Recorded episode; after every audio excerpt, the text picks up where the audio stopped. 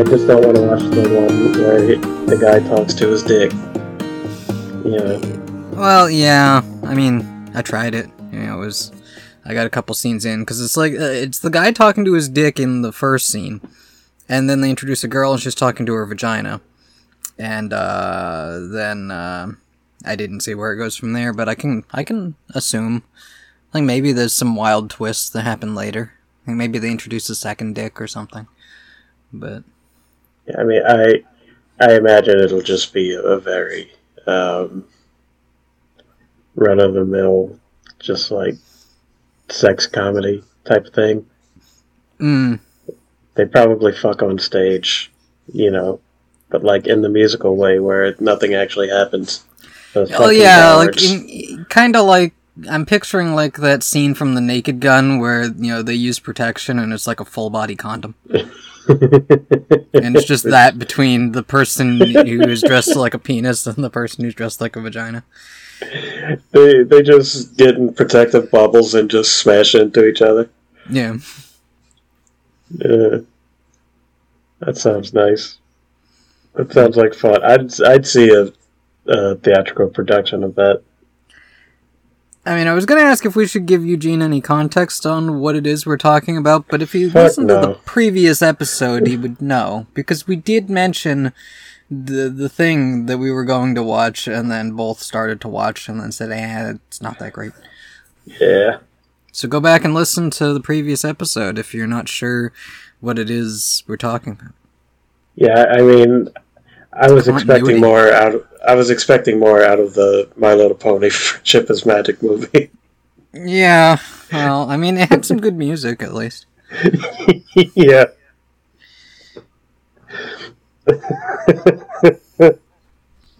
oh man, I pulled that out of somewhere. Um, Out of the It- depths of 2017 when that movie came out. was it really 2017? Yeah, I think so. Oh, oh no. Yeah, I because I bought it when it came out, and it was one of the you know my favorite movies of the year. And like most recent movies, y- you know, even if I like them a lot, I still just don't really feel you know an urge to go back and watch them again. I don't know. Like Detective Pikachu was such a big deal in 2018, and then it just kind of disappeared. And like I have it, and I could watch it again but then I end up just watching something either but- recent or something completely mindless. But why, why would you watch Detective Pikachu when you can watch uh, Into the Spider Verse again? Mm. Yeah, I mean, I'm like right now. I'm waiting for Across the Spider Verse Blu-ray coming out first week of September, I think. So you can wait to watch it when the next movie comes out in two years? Yeah. Also, uh, that reminds me. Uh, The Flash is coming to HBO Max this Friday, so I will You have- have that to talk about next time if I remember anything after watching it. You have fun with that Yeah. because I I have chosen not to. Yeah. Which i- it I mean it's kind of a caveat I can throw at the only new movie I watched in the last 2 weeks, which was Ninja Turtles Mutant Mayhem that I saw like 2 weeks ago. And it's getting like glowing reviews and I thought it was good. Like I don't know. I think I'm just not deep enough into Ninja Turtles that it really st- struck me in any way. It's just like, yeah, that was that was that was nice. That was cool. Yeah, I mean, Ninja Turtles is one of those weird things where it's like the original show is just a toy commercial and it's not that good, but a lot of people liked it when Yeah. they were kids, so it stuck around. Yeah, yeah, because like originally it was kind of like a Daredevil parody. Like, hey, wouldn't it be funny if we did like a dark, edgy comic about ninjas, but the, also they're turtles? And then it, and then like aliens and shit started getting involved, and it, it's just kind of weird and wacky, but also, you know, has this like veneer of being grim and serious, which is part of the joke. Um, and then and then the the TV show came along and adapted that, but also threw in a million more characters because we can sell toys with this, uh, and just you know really went into like the campy silliness of it, and it's just continued ever since to keep getting readapted in ways that are usually either you know okay or good. Um, Yeah, but I still like that original movie uh, with the the suits that Mm. look good. The only one with the suits that look good.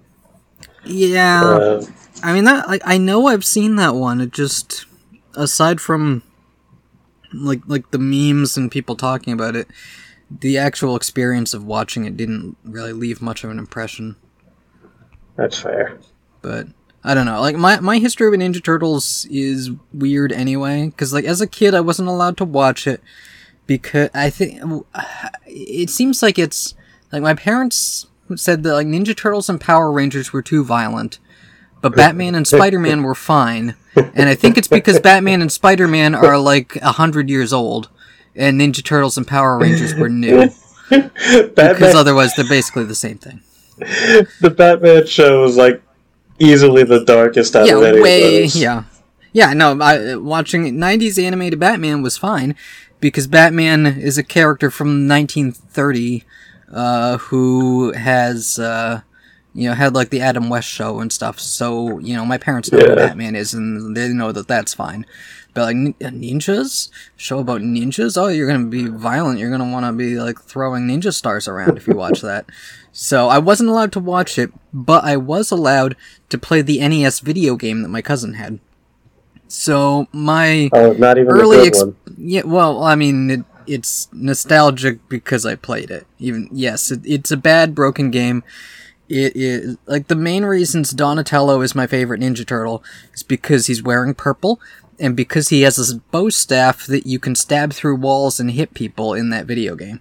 Um, like Donatello and Leonardo are the all stars of that game because their weapons are long, and all of like they, they all have the same animation. They're just like a standing upright turtle, and they stick their hand out, and their weapon comes out, and that's your attack. So if you have a long Yeah. weapon, you can stab right through walls. And if you're Michelangelo, good luck ever hitting anything with the, your, your dopey little nunchuck.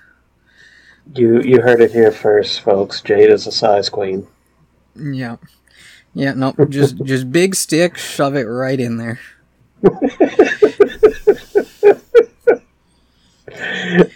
Yeah, see, like most of my experience with Ninja Turtles is uh, uh, Turtles in Time, which is an actual good game. Mm. Um, very fun beat 'em up on on the on the Super Nintendo, not the arcade version, which is a quarter eater. Um, and it has worse music. Uh, Yeah, I mean they're you know, I didn't play them at the time, but having played them on the the Switch collection, they they they're, you know, similar. It's like the Super Nintendo one is like a remix of the the arcade one yeah, and less bullshit on uh, the difficulty. yeah, it's it, it's there to eat your quarters. it's a lot better balanced to not be a quarter eater, yeah. Um, and the, the early 2000s show, which I watched um, up until they went to space, and I was like, what the fuck is happening? Uh, Hmm. Yeah, like by by the time that show came out, I was old enough that it was fine to watch, so I saw some episodes. Um, and I mostly remember them making a bunch of shell puns. Yeah. I mean, in the in the the theme song, they say it's a shell of a town. Yeah, Um, yeah. No, the, the all of the puns are that shell rhymes with hell. Yeah. So just anytime they want to say hell, they say shell, and it's that's the joke. Or whenever they want to say ass, because they, they say like "let's kick shell," and it's like, oh, we're yeah, gonna- yeah. Shell, kick shell is their all around curse word. shell is their Smurf. Yeah, You Smurf and Smurf. yeah. Yeah, it's like how Spider-Man 2099 says shock all the time. Except in the Across the Spider-Verse version because they went serious with him. And they didn't want to play into the silliness of all the 2099 comics having shock be their uh, major swear word that everyone uses. Shock is so schway. Yeah.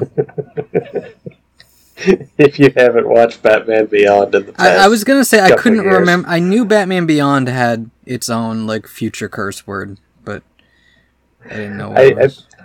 I'm pretty sure Sh- Shui is cool. Um, Oh. I, I I know they had that. They must have had their own curse words, but uh, I don't remember that much.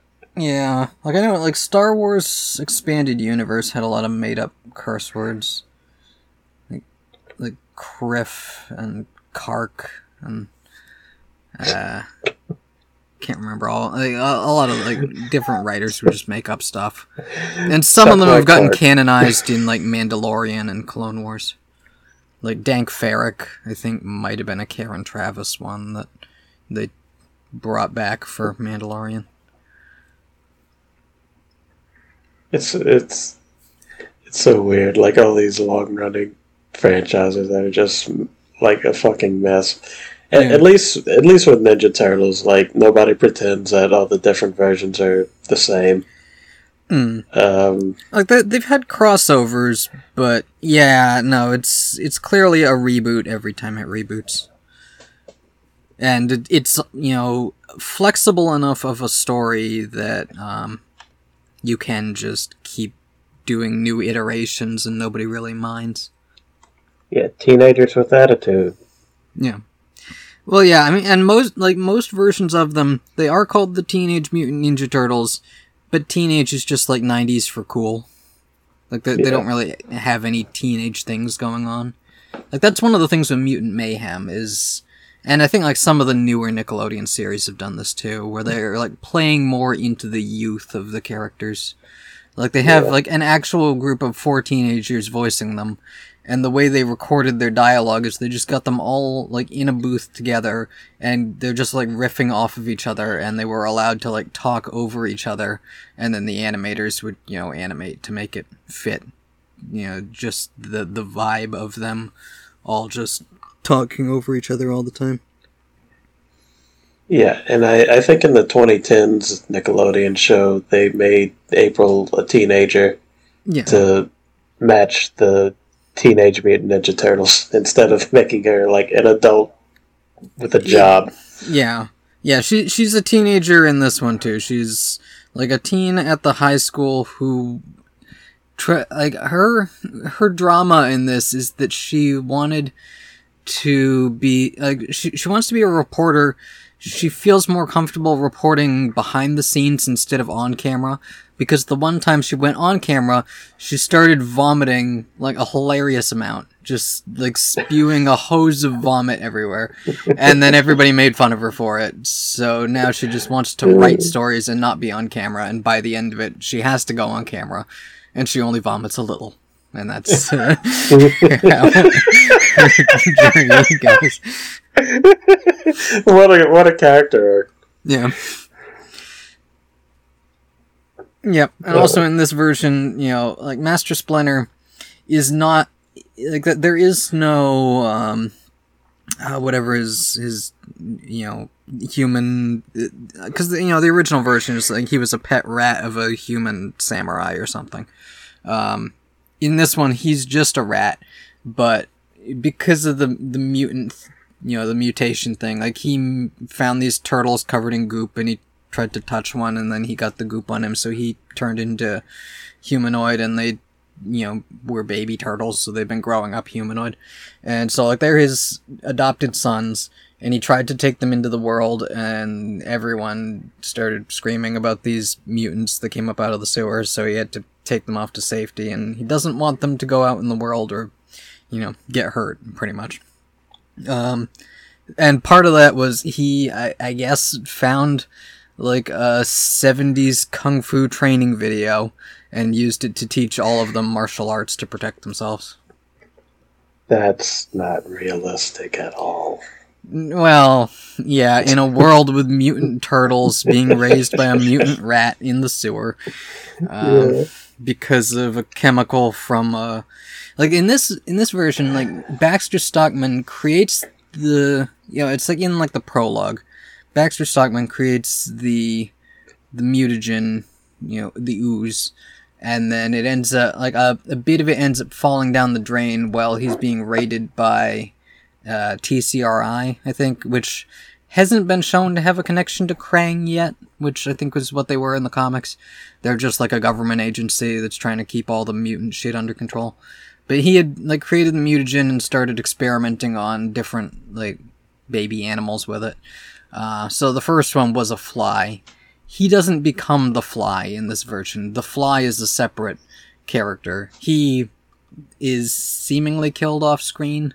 I don't know if it's confirmed or not, but the fly gets away with all the other baby mutants. And so the Ninja Turtles, who've been raised by their rat dad, end up crossing paths with Superfly, who is the fly. He's voiced by Ice Cube, I think. Um, and um, and then there's like Bebop and Rocksteady and all these other mutant animals who are like his gang, and they're trying to, you know, the, the Superfly has this plan to uh, basically do like Amazing Spider-Man uh, one and um, launch a thing into the atmosphere that's gonna uh, turn all of the animals in the world into mutants, so they can rise up and take over the world, um, and uh, you know kill the humans or whatever. And even though the turtles have been like hated and feared by humans, they're still fond of them, so they end up convincing the others that no, we don't need to do this, and so it's like everyone against Superfly by the end of it. Like Is and it- Superfly a new character or is it an old character I've never heard of? Uh, I don't know well enough if he is the. It seemed to me like he was, um, you know, because they didn't make Baxter into the Fly Human, they just had this other Fly Human, who was you know created by Baxter. So it's it's like having Baxter as the villain, but not. That makes sense. Like just uh it's kind of weird, but I I guess it would work. Yeah, I Um, mean, because you know, the, like, there's no Shredder and there's no Foot Clan because they're really leaning into this, um, you know, the idea of like the turtles being mutants and trying to find acceptance in human society, and so then you've got all the other animal mutant hybrids to be like a foil to that. Yeah.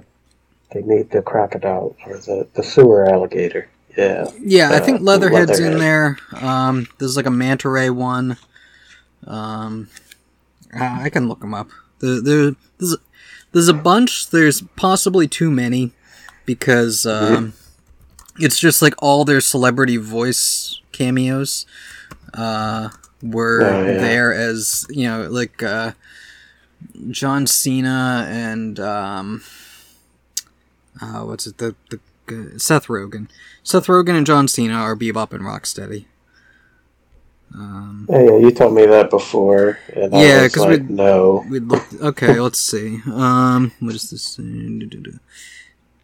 Maya Rudolph is. Um, oh, she. Maya Rudolph is playing the head of TCRI.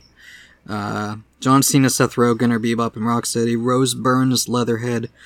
Natiz, Natasia Demetriou is Wingnut, who's like a bat mutant. Um, Giancarlo Esposito is Baxter for like the one scene that he's in at the beginning. Uh, Jackie Chan is Splinter. Uh, Ice Cube is Superfly. Paul Rudd is Mondo Gecko, who uh, becomes like best friends with Michelangelo because they're both just kind of goofy guys. Um, I'll be honest, when you say Superfly, all I think about is JoJo. mm. Uh, Post Malone is Ray Fillet, who is a manta ray. um, and Hannibal Buress is Genghis Frog, who is a frog mutant. I wonder, I wonder what kind of character that would be. Hmm. Uh, yeah, I mean, it sounds fun. Um, I mean, it sounds stupid, which a, a thing like Ninja Turtles should be stupid. Like, let, let's yeah. not kid I- ourselves. And like like the visual style it's not quite on the level of like a spider verse uh, but it is trying for that style. Like it feels like like you can see you know it, it feels kind of like like the cg animated ninja turtle shows. Like if you took one of those and then put a layer of just like really kind of grimy sketchy line work over it. So like anytime there's a dust cloud, there's like a texture to it. Um, but it does, like it looks CG animated, but also there's like this texture that they've drawn over it. Um, and yeah, like, the characters are all like really kind of lumpy and ugly looking, but that's like the aesthetic to the whole thing.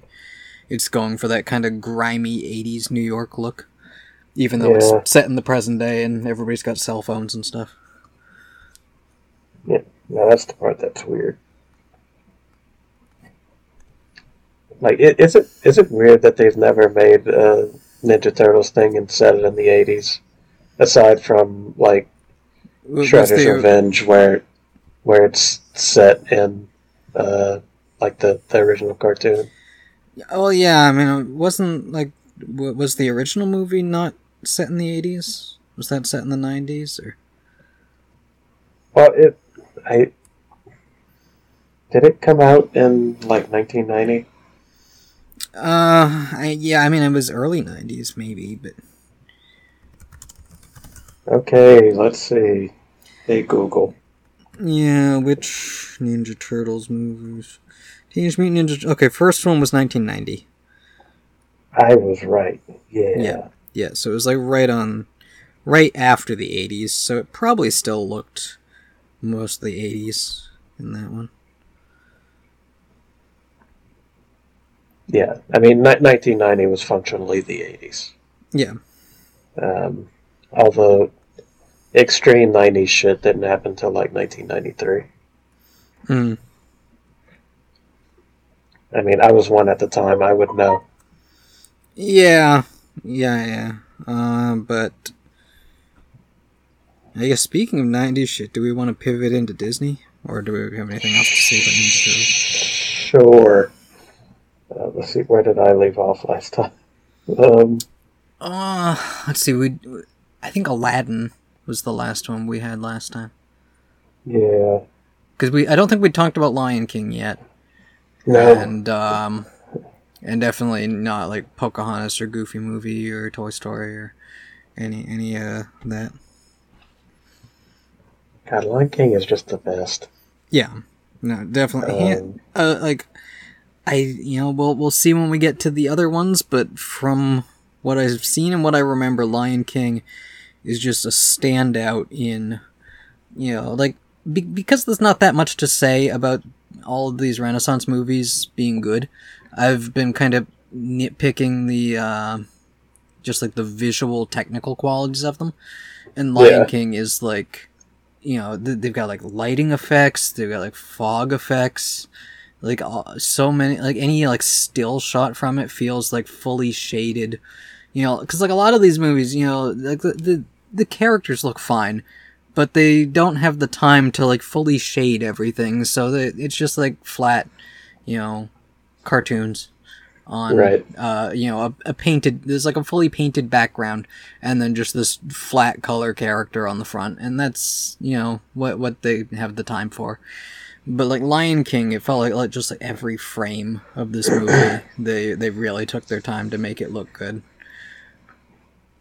Yeah, I mean the the opening alone is just like a, a damn good like short film.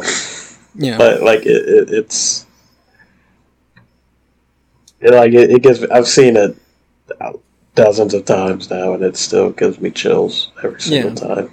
yeah and, um, and like the soundtrack is great the acting is great the story Yeah. the pacing everything it, it's just all around top marks Matthew Broderick as adult Simba is still weird to me. Um, yeah i it- mean he's fine yeah, it, that that's the thing though. He's like he's playing the he's uncertain young adult yeah, um, it, it's it's not bad at all. It, it's just it it's distracting to me. Hmm. Uh, um, Yeah, I don't think I've watched um, Ferris Bueller enough times to make it an issue for me. that's fair. I've seen it like once or twice, and that was like decades after seeing Lion King. Yeah. I haven't watched Ferris Bueller's Day Off in forever.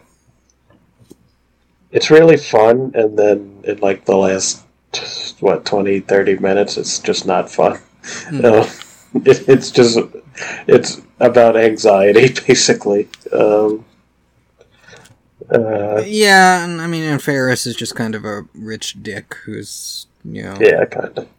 just up his own ass through the whole thing. He he gets his friend in a lot of trouble, and then he fucks off. Yeah, Um, and he just barely makes it to where he doesn't get in trouble. yeah, So good for him. yeah. Um, anyway, Lion King. Um, everything about it is really good. Uh, like, like there, there's no, like I, I don't, I can't think of like a major flaw. Mm. Um, like really, No, it, it doesn't need a major flaw. It's just, you know, the, they put their whole ass effort into that one. yeah, it, it's, it's just really fucking good. Um, and it, it's it, it's the best one. Like it, it, it, it just is. Like, like, like I, I can't, I can't find an argument for it not being the best one. Um, so yeah, just if you haven't seen it, then watch it. Um, I mean, you probably already have if you're Hmm. interested in, in animation at all. Yeah. Um, Timon and Pumbaa are actually funny, which is not a thing you can say about a lot of um, sidekick characters in Disney movies. Mm. Yeah, yeah, because you got them and you got Zazu as like the Yeah, comedies of you know side characters to it.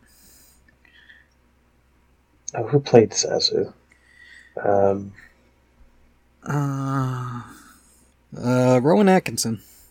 right. yeah, I was gonna right, say right, Mr. right, Bean, but I wanted to remember his actual human name. Yeah. I, I just kind of want to watch it again. Uh, let's stop the podcast and just watch Lion King. Yeah, well, I, we got a bunch of uh, like I I barreled through a bunch of Disney movies because I was on vacation, and I'm like, one, I'm Yeah. not doing anything, and two, I know when I get back, I'm gonna be so exhausted and brain dead that I won't watch anything else. So, um, so I've Okay, gotten so up, we- aside from Pixar, which I haven't watched, uh, you know, all of them. I, I'm up to like Treasure Planet. I don't remember if Lilo Yeah. and Stitch or Treasure Planet technically came first. I haven't seen Lilo yet, but I, I, got I up. think to, like, they were the Planet. same year. Yeah, I think they were both 2002. Um, this list has Lilo and Stitch before Treasure Planet. Yeah, yeah. I still need to watch that one, but I'm up to there. So, yeah, I sped ahead, but Oh, oh boy, you're almost at home on the right. Yeah, yeah, because uh, not counting all the Pixar ones, there's Lilo and Stitch, Treasure Planet, Brother Bear, and then Home on the Range. Yeah. Good lord. Did you watch Dinosaur? Nope. Don't. It's not worth your time. Nah, I'm I'm not bothering with that one. Like Pixar, I saw Toy Story and Bugs Life, and then because I was you know going right through the Disney animations, I haven't seen Toy Story two or Monsters Inc. yet. Just skip ahead to Incredibles. Mm. Um, you you don't have to you don't have to cry at Toy Story two, or just be mildly amused at Monsters Inc. Mm. Which I don't I don't know if this is a hot take, but I think Monsters Inc. is just okay. Yeah, I mean, I remember liking it. Like it's it's fun, but like there's just not much to it at all, Yeah. other than like a mild critique of uh, corporations. Mm. Um, but yeah, Uh, Pocahontas, I think, is the next one after Lion King. I don't I don't even find any joy in ripping apart Pocahontas because like it's not terrible. It, it's it's just like th- they tried to kind of both ways a thing that is a one way issue, uh, you know, uh, and it it doesn't really work.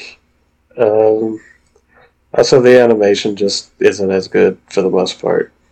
Like the during the Hmm. musical segments, it's pretty it's pretty great. Um, they go all yeah, out. The, yeah, like like that's the thing I was saying with like Lion in comparison with Lion King that like a lot of like the painted backgrounds are you know beautiful like when they're showing like the uh, what was it London where they start the port at the beginning like all the backgrounds look really good and then the foregrounds are just like flat color you know that no shading no lighting no no any kind of effects. It's just you know flat run of the mill cartoon. Yeah, I don't I don't know if it was necessarily London, but it was just like some port in Britain. yeah. Um, yeah, but it, it's like comparing the two, it, it looks really flat, but it's also going for like a more realistic look, so it was kind of al- always going to look kind of flat compared to the Talking Animal movie, I guess. But yeah, like even the the backgrounds and the colors, it's just not there.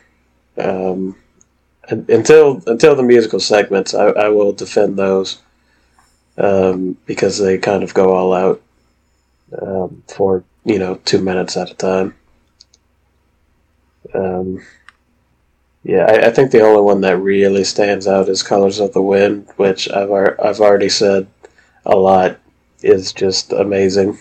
like it's one of my favorite Disney musical sequences. Um, Hmm.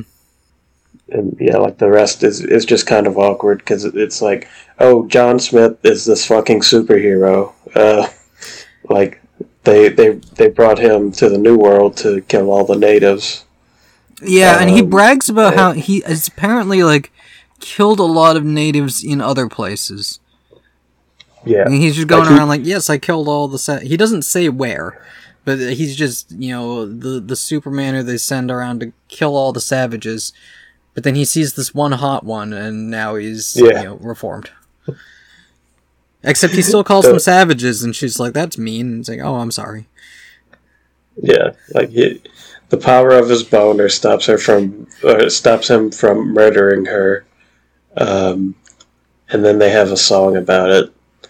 Yeah. Um, And then if Um, the guy who she was betrothed to is mad about it, and uh, and both sides are wrong, actually.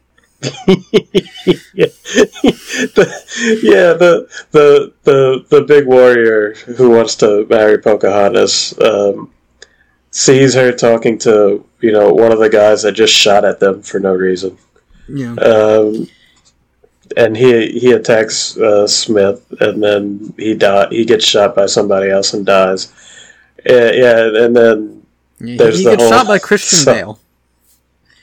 what's It, it, it, Christian Bale is voicing uh, Thomas, I think, the the Yeah. young soldier guy. Yeah. I cannot believe that. I Yeah. how did I not notice that? Jesus Yep. Christ!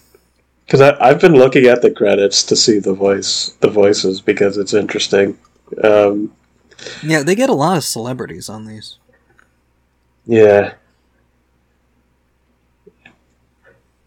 Oh man. Um, yeah, and then they have the the both sides thing where like, oh, the natives has to have to be the the the bigger tribe and not uh, murder John Smith, um, so the colonists can be chill and not murder the entire tribe. Isn't isn't that nice? Mm. Um, yeah, it, it's it's Yeah, just like- not that like, good. While I was watching it, I started reading up on the history, and I'm like, yeah, the, uh, there's just a lot of Yeah. gross stuff that happened that they don't even touch on in this. no. Yeah, just don't don't read up on it if you value your sanity. Mm. Um, yeah, Pocahontas not very good, but the songs are. So Yeah. that's that's a thing. Watch Colors Out the Wind on YouTube. That's my recommendation. Um, because it's still really good. Like one of the best Disney songs. Um, just maybe You know what? Even in context, it's really good because it's like the, the, the only time, or at least the first time, when she's like, dude, shut the fuck up and listen. Mm. Um, you don't know everything about everything. Yeah, like have you Um, even talked to a tree? Yeah.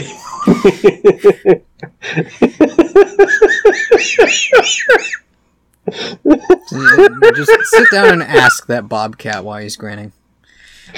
oh god. Um, yeah, it, it's. Uh, um, anyway, uh, what's what's the other movies? Um, Uh, then we get into the 1995 trifecta. oh, a Goofy movie. Um, I Or actually, I guess Pocahontas movie. was the part of the 1995. I, Yeah, yeah, I keep thinking that one's 94, but no, I think that one was 95 because it's that Toy Story and uh, yeah, because Goofy movie. 1993 doesn't have them, so Well, 1994 oh. is Lion King. Okay, yeah, because for some reason I keep thinking 93 is Lion King and 94 is Pocahontas. So I'm off by a Hmm. year on those. Yeah. Um, yeah, a goofy movie. It's it's it's just really fun. Like the the the music is surprisingly good for one like for basically a, a movie that Disney put on the back burner. Um, you know, like that didn't have a full release. Mm. I, I, I think it had like a, a. It might have had a full theatrical release. I think we looked this up before though, and it, it was. Yeah, yeah, because I mean, I think it was it was animated. I want to say it was animated by their. Okay, I'm looking at it now. Goofy movie, 1995 American animated musical comedy adventure film, produced by Disney MovieToons, uh, and Walt Disney Television Animation. So it was like made by their television group. Um, yeah, I I think it was one of the first uh, movies they made before they went like all straight to video. Yeah, like I don't because there was also the Duck Ducktales Treasure of the Lost Lamp or something, and I don't know if that one was like a direct to video movie or. Uh, I, I, I think it is. okay, a Goofy movie was released theatrically in the United States and Canada on April seventh, nineteen ninety five, by Walt Disney Pictures. Um, its initial release made a meager impression at the box office and received mixed reviews. However, with its home media release, the film garnered a cult following and became a more prominent property with Disney. A direct to video sequel titled An Extremely Goofy Movie was released in 2000. So, okay, so it, it came out in April in theaters and did okay. Not amazing Yeah. but then you know caught on through uh, home media and probably like showing it on the Disney Channel and stuff.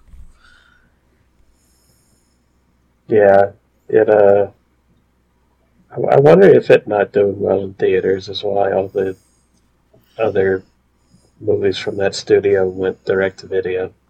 Mm, like I think I feel like some of their like probably Return of Jaf- was Return of Jafar in uh, theaters at all. Like a lot of those I- like sequels, some of them I know some of them got theatrical releases. Like they did like Maybe a Peter did. Pan spin spin off, and I think that one was in theaters. Yeah, I don't remember. Um, all I'm saying is I don't think Cinderella 2 was in theaters. Yeah, Return of Jafar was direct to video.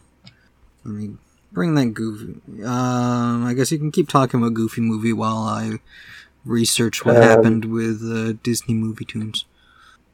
so it, it's. I, I don't really know why I like a, a goofy movie so much, uh, to be honest, because it, it's kind of just. Oh, the, this high schooler um, and his dad can't communicate, and then they go on a road trip, and then they still can't communicate. But by the end, they learn how to communicate. Mm. um, and that's that's a very basic, uh, uh, you know, premise and progression. Yeah, Um, but for some for some reason, having the dad be Goofy just really works. Mm. Uh, and I mean, I haven't seen Goof Troop in probably like over twenty years. Um, like I, I watched it when I was a kid, but I, I don't I don't even know what Max was all about in that show. I think he um, was just like the cool kid. It was like Yeah, like the- thing. the '90s cool kid. Um, and then at, at the beginning of a Goofy movie, they age him up to where he's in high school, um, and he's apparently a loser, but he pulls off like one of the coolest fucking things I've ever seen. Yeah, I mean he he's that '90s like grungy skateboarder, cool loser. Yeah, Like the the person they tell you is a loser, even though He's- everyone seems to love him. he's Vince He- Vaughn. Yeah, he's just he just doesn't have good self esteem, even though he is very popular. Yeah. Yeah, like he he he crashes the the principal's uh, speech uh, on the last day of school and does like a a pop band performance, Mm. um, and everybody loves him now. Um, and he gets invited to a party, um, and he gets to go with the girl he likes, and then his dad Goofy is like, I don't want to see you end up in the electric chair. Let's go fishing. Oh yeah, yeah, because Goofy all throughout the movie is getting bad advice, like parenting advice from Pete, uh, the like overbearing father who's you know his neighbor. Like Pete is the one telling him like you need to be hard on your kid because otherwise you know they're gonna get in trouble or whatever, and he's just planting all these like bad ideas on Goofy who then you know turns that into like oh i want to bond with my son. And um, i you know i'm not aware that he has other plans and he doesn't want to say that he has other plans because he's embarrassed. Right. Right, like uh Goofy doesn't ask Max if he wants to go. He just says we're going. yeah yeah yeah because pete's Um, telling him you need to have a strong hand with your son and you know you need to tell him what to do and show him that Yeah. you're the boss Yeah, and and it's like Max gets home from the last day of school before summer vacation. Um, and then within two minutes, like he doesn't even walk through the front door. Within two minutes, he's in a car and is going on a trip uh, all the way across the country. Like uh, apparently they live in New York City, which is a thing I didn't realize. Um, and they're driving to like california what? what well, i think I, I, wasn't it it's the, I, I think like the map at the know- end they were like because I think it showed like the map they they were in California. Yeah. It's like you take a left to get to Los Angeles, you take a right to go to the uh, the fishing site. Yeah, I, I, I don't remember if Goofy's destination was in California or not. It doesn't really matter. It's like on the West Coast. Yeah, Um, and yeah, eventually they they have a lot of arguments, um, but ev- eventually uh, Goofy starts to trust Max, um, and he gives him the map, and then uh, Max is like, "Hey, I'm gonna go to L.A. because I told the girl I like that I'm gonna be on stage with the most." Uh, the most famous pop idol in the world, uh, Powerline. Which, by the way, the music, I, I legitimately like power, the Powerline music, even though it's very just like '90s boy band pop. yeah. Um, it's like a Prince or Michael Jackson uh, t- style. But uh, anyway, he he tells the girl like, "Yeah, I'm, we're gonna go on stage. That's why we're driving to L.A." Um, is a complete lie. Um, so yeah, Max Max tells Goofy to go to L.A., but Goofy knows he found out earlier that they changed the map, um, and then the shenanigans happens, and the car ends up in a river. Yeah, well, yeah, because Uh. I think like like the the scene because you know I I I'm the the movie was fine. I think, but like the scene that really stood out to me is like the best scene was that scene where yeah like because Goofy because Max and his friend PJ Pete's son um you know forged the map to trick Goofy to taking him to L.A. to the concert. And then Pete finds out about it and tells Goofy, and Goofy wants to trust Max, but also knows that Max has betrayed him. Uh, so he, you know, gives Max the map, and they are driving to, you know, a fork in the road, and he's telling him like, Max, you need to tell me which way to go. And Goofy knows full well if Max is lying to him here. Um, and just you know the way they illustrate like Goofy's like betrayal and anger when Max tells him to take the left turn instead of the right turn. Uh, oh yeah, it, it's yeah. it's there's there's legitimate tension there. Yeah. Like it, it, it's it's like like they just really capture that kind of quiet like growing anger in Goofy. yeah, like, like it, it's it, it's they they really balanced a mix of like anger and sadness and disappointment, like all Yeah. in one. Uh, like it, it's it's really good, and then he, he just stops the- the, car like, on top yeah, of a mountain. Yeah, he pulls over and he's, you know, fuming and he gets out. And Max gets out to apologize. And then Goofy being Goofy, he didn't leave the parking brake on and the car rolls away and they have to chase it into a river and Yeah, and then they're they're stuck with each other, floating on top of the car uh, down the river, and then they have a heart to heart conversation, and they sing a song about it, um, and then eventually the car goes over a waterfall, but they have a they make like a parachute out of something that was in the car, something that was foreshadowed earlier and they just like somehow just end up right on the concert venue. Um, it, it everything just gets really convenient near the end, doesn't it? Yeah, they got a movie to wrap up. Yeah. Also, I did find the history of Disney Toon Studios and their movies and, you know, what they came out. So their first movie was DuckTales the Movie Treasure of the Lost Lamp, which was released theatrically in August of 1990. It didn't Was do well. Um, then they did Return of Jafar direct to video, and then they did a Goofy movie released theatrically. Again, didn't really do well. Um, and then they made a whole bunch of direct to video sequels and stuff up until Return to Neverland in 2002, which got a theatrical release. Um, and then they did more sequels, and then Jungle Book 2 and Piglet's Big Movie got theatrical releases in 2003. And then some more direct to video stuff. Um, Pooh's Heffalump movie got a theatrical. Bambi 2 got a Oh. theatrical. Um, all the Tinkerbell movies got theatrical, and Oh, yeah. Planes and Planes okay. Fire and Rescue got theatrical, and that was yeah the their end was 2008 to 2015, doing a whole bunch of Tinkerbell movies and also the Planes movies. That's a sad end. Yeah. They had some good stuff. Yeah, no, they up until like the mid late 2000s were doing like sequels and prequels to the big animated movies and then they just became the Tinkerbell factory.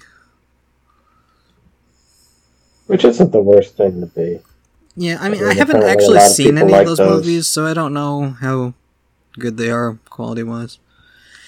It looks like those were animated. I guess because they were CG, those were all animated by a different group. Because a lot of their other movies were Disney Animation France, Japan, and Australia. And then it's Prana Studios that did all the CG stuff. Yeah. So, yeah, so it looks like the last one by one of, you know, Disney Animation Australia was doing it mostly toward the end. And their last one was Cinderella 3.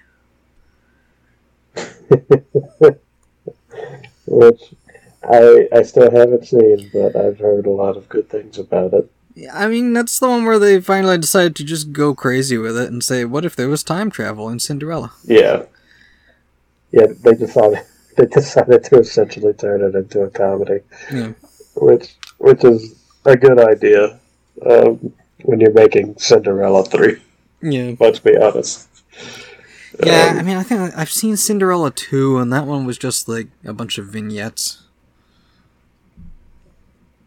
Yeah. Yeah, I mean, I mean, uh, all those direct-to-video sequels, like there's like three good ones, right? And Mm. and like all the other ones are just kind of throwaway. Um, I'm kind of interested in Pocahontas too, though. Mm. Yeah, like that one, like I remember seeing it as a kid and just being like surprised how much they actually because I didn't know the history, but I I watched and say, wait, okay, so she's marrying a different guy than John Smith now, which historically she did. Uh, I mean, historically, John Smith, you know, kind of just got on the bandwagon of Pocahontas stories after she'd become famous. Um, you know, the whole thing about her saving his life was from an account that he wrote after she was already famous. So, who knows if that actually happened. Um, and then, yeah, the whole thing with her going back to London, I didn't know that was a thing until I saw that movie and then looked into it. Um, Yeah, I mean, I I know that's a thing that actually happened. Um, But, yeah, because, I don't I don't know the details of it though. Yeah, I mean, she also died pretty young, so yeah, history. But um, as as far as those like animated sequels go, I think Aladdin three might be my favorite of them. Yeah, because I I've seen all the Aladdin ones. I think Return of Jafar is decent. Um, Yeah, the last time I watched it, it didn't hold up that well. It's it's like uh, an episode of the cartoon as far as like the quality of the animation and Yeah. story goes. But I think you know, like, in Prince of Thieves or King of Thieves um, has some pretty good original songs to it. Hmm. that'd be interesting. Maybe I'll watch them. Probably not. Maybe I'll tack it on to the end. Mm. Yeah, Just go through a bunch of movies. uh, the the other uh, the direct to video sequels they did: Return of Jafar, Aladdin and the King of Thieves, Pooh's Grand Adventure, The Search for Christopher Robin, Beauty and the Beast, The Enchanted Christmas, Belle's Magical World, Pocahontas 2, Journey to a New World, Lion King 2, Simba's Pride, aka the Romeo and Juliet one, which I guess quality wise is a little better than most of them. Um, another Winnie the Pooh one, extremely goofy movie. Little Mermaid 2, Return to the Sea. Uh, Cinderella 2, Dreams Come True. Hunchback 2. Very Merry Pooh Year. Um, Atlantis Milo's Return, which was just three episodes of a canceled cartoon stapled together. Uh, Lion King, one and a half. Was kind of fun, I think. Probably, maybe. Um, Springtime with Roo, Mickey, Donald, Goofy, The Three Musketeers, Mickey's Twice Upon a Christmas, Mulan 2, Pooh's Heffalump movie, Tarzan 2, aka the prequel. Uh, Lion, uh, Lilo and Stitch 2, Stitch has a glitch. Pooh's Heffalump Halloween movie, not to be confused with Pooh's Heffalump movie. Kronk's New Groove, Bambi 2, Brother yeah. Bear 2, Fox and the Hound 2, Cinderella 3, uh, Little Mermaid, Ariel's Beginning. Yeah. Yeah. That that's Dude. what they got. You want to know something interesting about Return of Jafar? Mm. Um, that's the plot of the uh, Aladdin level in Kingdom Hearts 2. Oh, Because they, they do the rough plot of the first movie in Kingdom Hearts. of And then Iago th- gets th- out of the like, lamp first and becomes Yeah. friends with them and then turns Yeah. on Jafar. And yeah, they're like, do we trust him or not? Um, and then at the end, they're like, oh yeah, I guess we can. Hmm. Um, yeah, it, it's it's kind of weird to think like how how many of the Kingdom Hearts levels just don't follow the plot of the movies at all. Mm. Um, and how like sometimes that's a really good idea. Um, like in in Hercules, like the the the whole Hercules level is kind of just uh, like a, a fight a fight arena. Mm. Um, like there's a there's a short story uh, like at the beginning, but it's it's like here just kill all these enemies and then do it again uh, sixty more times. Mm. Um, um, but yeah, it, it it's like after the movie where Hercules is already a hero, um, and they're they're setting up for the games. Um, but then there, there's like Aladdin, where it's just the plot of the movie, just a, abbreviated. Mm. You know, like they don't they don't do the whole he's a prince uh, thing. Hmm. It's just oh, Aladdin has the lamp and he needs help because Jafar has kidnapped Jasmine. Mm. Uh, do all the stuff. Um, And then they did the Frozen one where you're just helping Olaf yeah. rebuild himself Well, also. Oh, Ki- Kingdom Hearts. Kingdom Hearts three is just terrible about it. like they they just copy the the story beats verbatim. They don't change anything. Um, it, it's it's really lazy. Like the the Monsters Inc. one, I think is the only one where it, it's kind of decent, where the, the the Disney characters actually interact with the world around them, Mm. Um, or I guess the worlds that are invading them. Yeah, I mean, I remember the Um, Toy Story one was just like Woody giving big anime speeches.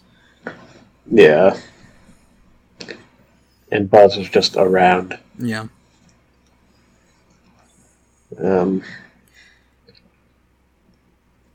Let's it was see. Goofy movie and then Toy Story was 95. yeah, I I've always loved Toy Story. Um, it it doesn't really hold up visually at all, Mm. but considering that it was like the first uh, 3D animated like feature length movie ever made, um, hey, they did a great job. Mm. Um, Yeah, I mean, it was smarter than, you know, in like the early CG days to try to pick things that would already have like segmented bodies to do your your animation around because the animation's going to be blocky anyway. yeah, So like toys and bugs and stuff, they can you know pull that off better than making like a smooth you know he, like like when the human characters show up in Toy Story they they look weird. Yeah, they're they're kind of ugly. Um, weirdly enough, like the vehicles look pretty good. Hmm. Um, Well, yeah, because you know anything with like hard edges and corners and yeah, that you know don't Yeah. have to have like fluid movement to them that they can pull Right. that off. right. Um, I mean, the story is just like Woody is the villain. Mm. It- it's he's he's a villain protagonist, uh, or maybe. I think kind of. That might be kind of unfair.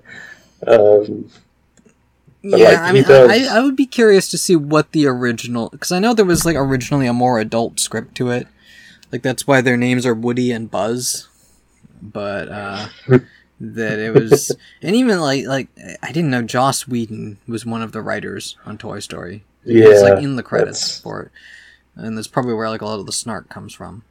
But yeah, I don't know what the original, you know, like edgy Katzenberg script they had was. Yeah, I'd be curious. Because it doesn't like there's I, I haven't seen the fourth one yet, but like even in the sequels, like it doesn't really get more adult. Like there there's occasional like that they they they do the really sad moments. Um but like there, there's still not much like a adult like maybe some of the Barbie Ken jokes in the third one. I don't remember. Mm, Yeah, Um, no, not really though.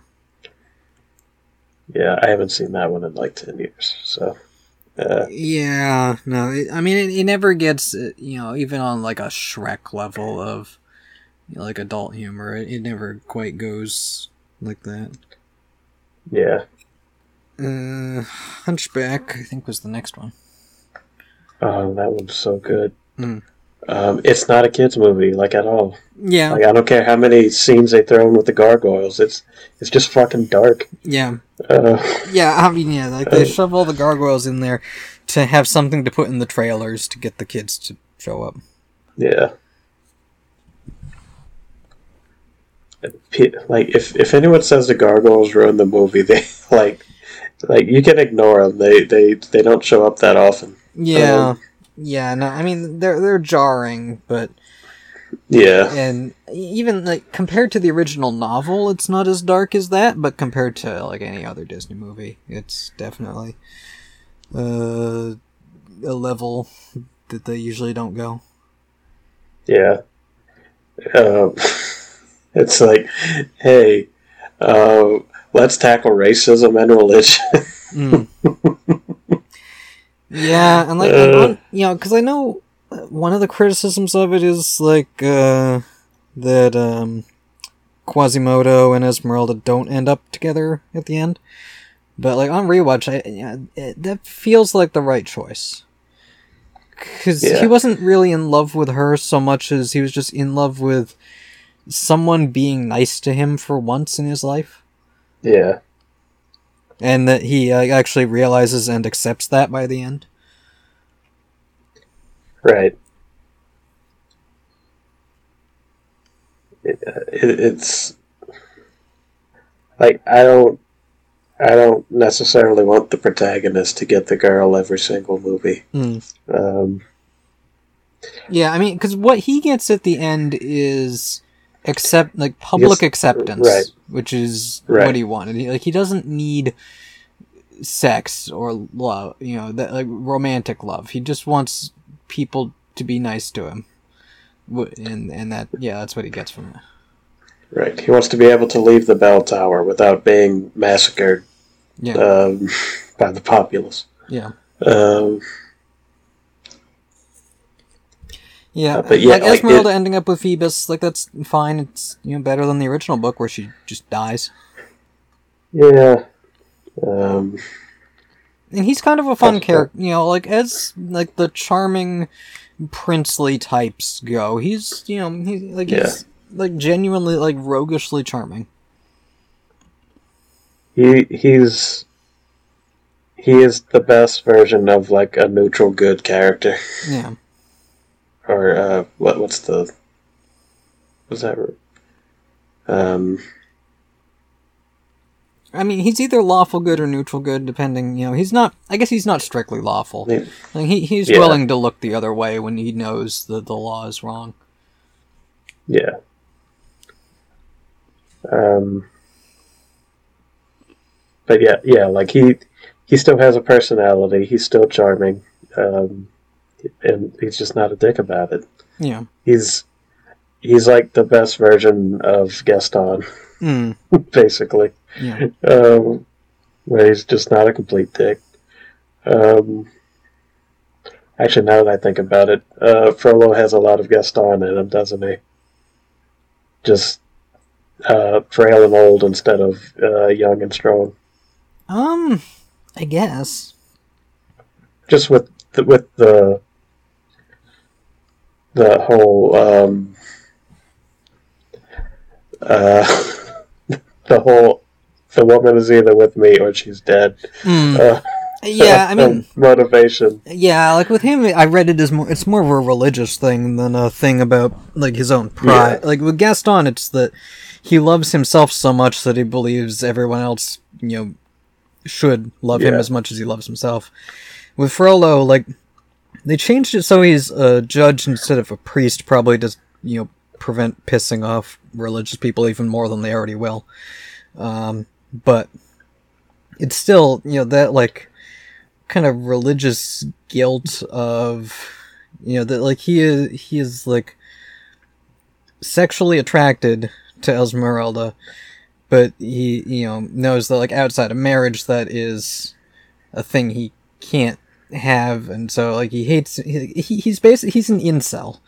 Like uh, Fro- Frollo is an incel because religion has made it so that like, he can't accept his feelings of attraction, and so he's turned that into anger directed at the object of his attraction, and made it so like it, it's her Yeah. fault that he's horny for her, and she either needs to marry him or die because he can't accept that he's horny for her. Yeah, it, it's it, it's also touching on like the very uh, European thing of uh, like I, I say European um, Mm. European based thing of like, hey, look at this. Uh, Look at these brown people. Um, don't you Mm. hate them? Also, aren't they hot? Yeah. um, Well, I mean, we, you we know. just had Pocahontas. I don't know. That's, that's strictly a European thing.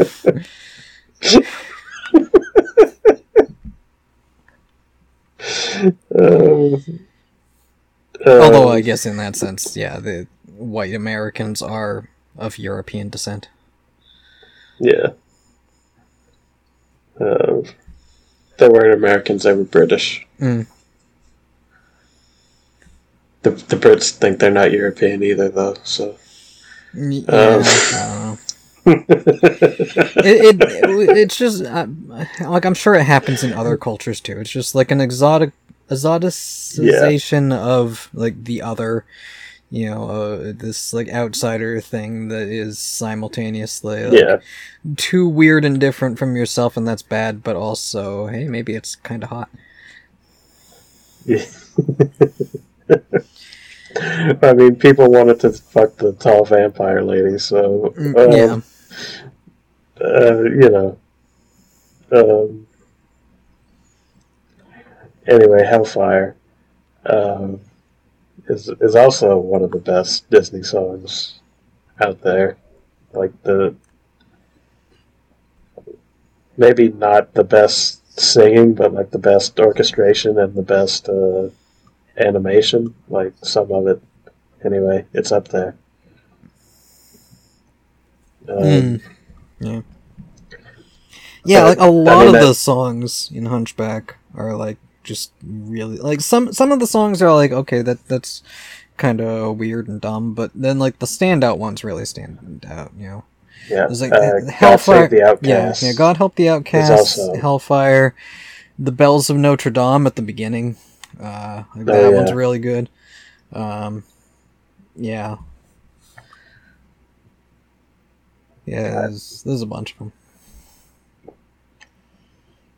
I I like I I do I do wish that there was like a slightly more adult version without the gargoyles, or at least without the, the like what would you call it?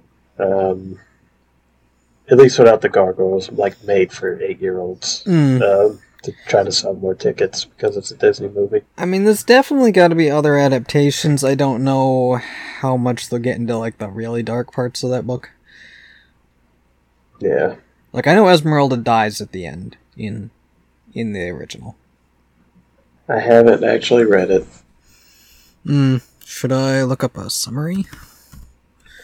I don't know Uh, if we want to keep barreling ahead in uh, topics. I mean, I'm almost I'm almost out of Disney movies. Other than that, it's just oh yeah, we- Star just StarKid musicals, which we've already talked about. Yeah, yeah. I mean, rewatching Hercules made me realize it's uh, basically a Superman movie. Yeah, it is. Um, which I mean, you know, saying that Superman is partially like based on uh, Greek hero myths is not would not be a, a false statement. Um, Hmm. Like, yeah, I mean the the the, the Disney Hercules is not like accurate to the Greek uh, version of Hercules, like barely at all. Um, you know, the the first thing being uh, that Hercules is Hera's kid, which is uh, definitely not a thing. Hmm. Yeah. Um, Yeah, well, yeah, they can't have Zeus turning into a swan and banging other women in the Disney version. Yeah. Um, so yeah, instead of falling from heaven or Olympus, but it's not a mountain; it's just like clouds. Mm. So heaven. Um, you know, in the original myth, he was just a, a demigod uh, because Zeus just fucked a random woman that he thought was hot. Yeah, Um, yeah, and then they, and then they, they just like roll right over the, um,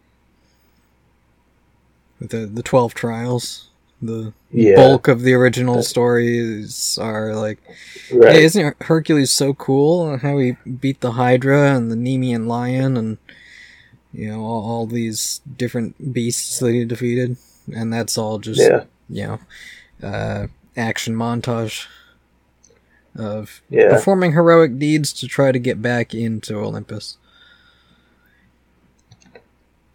yeah. Um, And then like they made Megara. Yeah, it- like I don't know in the original story how much time he actually spent with Megara. It seemed like it's usually just about the tragedy of him, you know, flying Yeah. into a rage and killing her. But uh you know, they made her more of a character in this.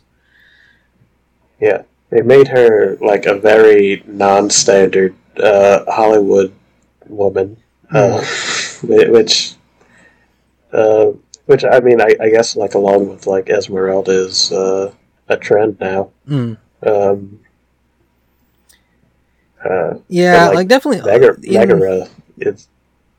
Yeah, go ahead. Oh, I was just gonna say, like all all these '90s movies, definitely like there there's like a overarching theme of like world culture, of them like trying to explore like different myths from different parts of the world, or like different stories or settings, or like some I don't know, like something about these this block in particular feels like they were really like you know we're in france and now we're in uh, sort of india middle east and now we're in africa and now we're in north america and now we're in uh, uh, i guess france again but different part of france Yeah, um, and now we're in greece and now we're in south africa or the jungles of africa or whatever wherever tarzan ship sank um, you know, I don't know. It just it felt like like they they were going for diversity in a way that I don't know that they necessarily did before or after.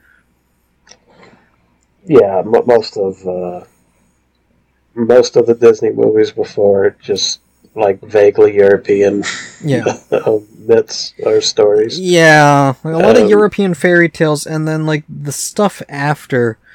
Well, like the, there was you know the the weird transitional 2000s phase and then like the 2010s phase i think feels more like them grappling with their own legacy of like what it is Yeah. people expect from a disney movie and trying to like play into and play off of that Yeah, like I mean, Princess and the Frog is uh, kind of weird. Yeah. that they, they made it take place in like um, I wouldn't say modern day, but it was Um, 1920s like turn of the century yeah, like yeah, like early early twentieth century. Um, Mm, yeah yeah US. like that one they were intentionally going for like a renaissance vibe to it and then like tangled and Yeah. frozen and moana and you know all the, it's like we're doing these new princess movies but we're still like we know what people expect from a princess movie and we're trying to play into that but also we're going to change it up and um yeah like it's just Yeah, it's, it's gotten Frozen too? well, and and yeah, now they've gotten back into it's looped around, and now they've gotten back into the uh, endless sequels that Yeah, tanked them before. Except now they're like you know theatrical, big budget, endless sequels instead of just direct to video cash grabs. and now they're to the point where they're just like rejecting like the whole Renaissance philosophy entirely. Yeah, Um, yeah, it's just like the it's it's what they're known for. Yeah, it's like the, they they built up this thing of expectations, and now they're like struggling with what to do with that. I guess I don't know. Um, Yeah, like like like they, they think the problem is uh, the formula, yeah, and not that they didn't do a good version of the formula. Yeah. Well, yeah, it's like they know the formula, they know people know the formula, so they're trying to mess with the formula and like it worked in Frozen where they're like, well, actually the true love is between sisters and not romantic love. And actually the villain is this guy, like the prince who was set up to be seemingly a good guy, but then he's not. Um, but then, then that just kind of led to you know all all these other stories where they're like, well, what if the villain wasn't a villain, and uh, and then it's like like yes, that's a level of complexity that people will nitpick your movies over. If you know, it's like, well, why is the villain a villain? But at the same time, people like that simplicity. Uh, so yeah, they I don't know. I think they're overthinking things too much with a lot of their newer projects. Yeah. Yeah, I mean, when you told me that the recent one, Oh yeah, it was Strange World where they're just like tying themselves up in knots of like we've got three generations of family trauma that you know be- between these like different parenting styles and expectations, and also it's about climate change and and uh, you know and it, it, it's like they just have like a checklist of all the things that they think people care about, but then you know people didn't actually care about this one at least because Yeah.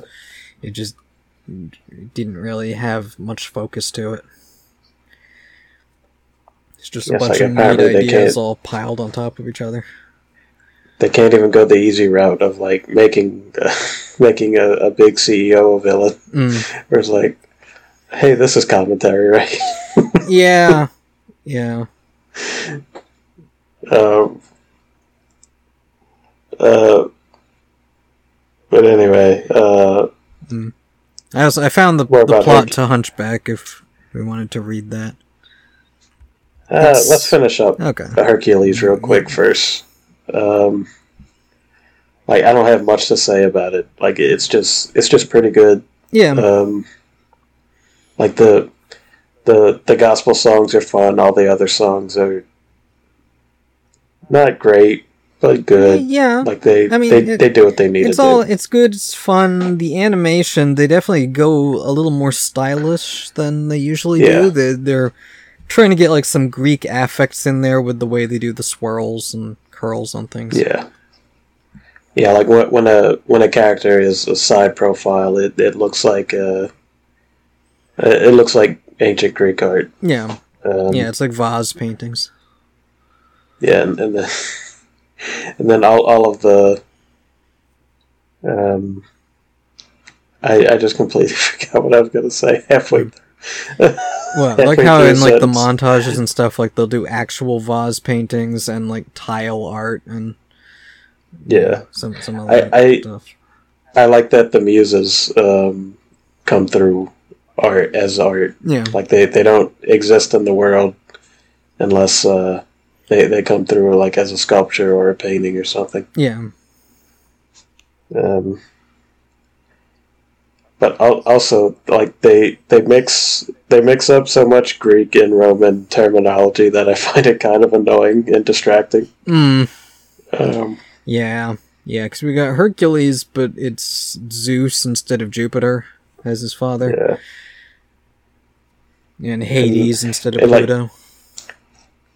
That would have been confusing like- if they'd made Pluto. You know, the villain is Pluto. yeah.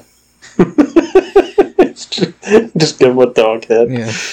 Um, and and like when uh, Pain and Panic are hiding, and uh, they want Hercules to rescue them.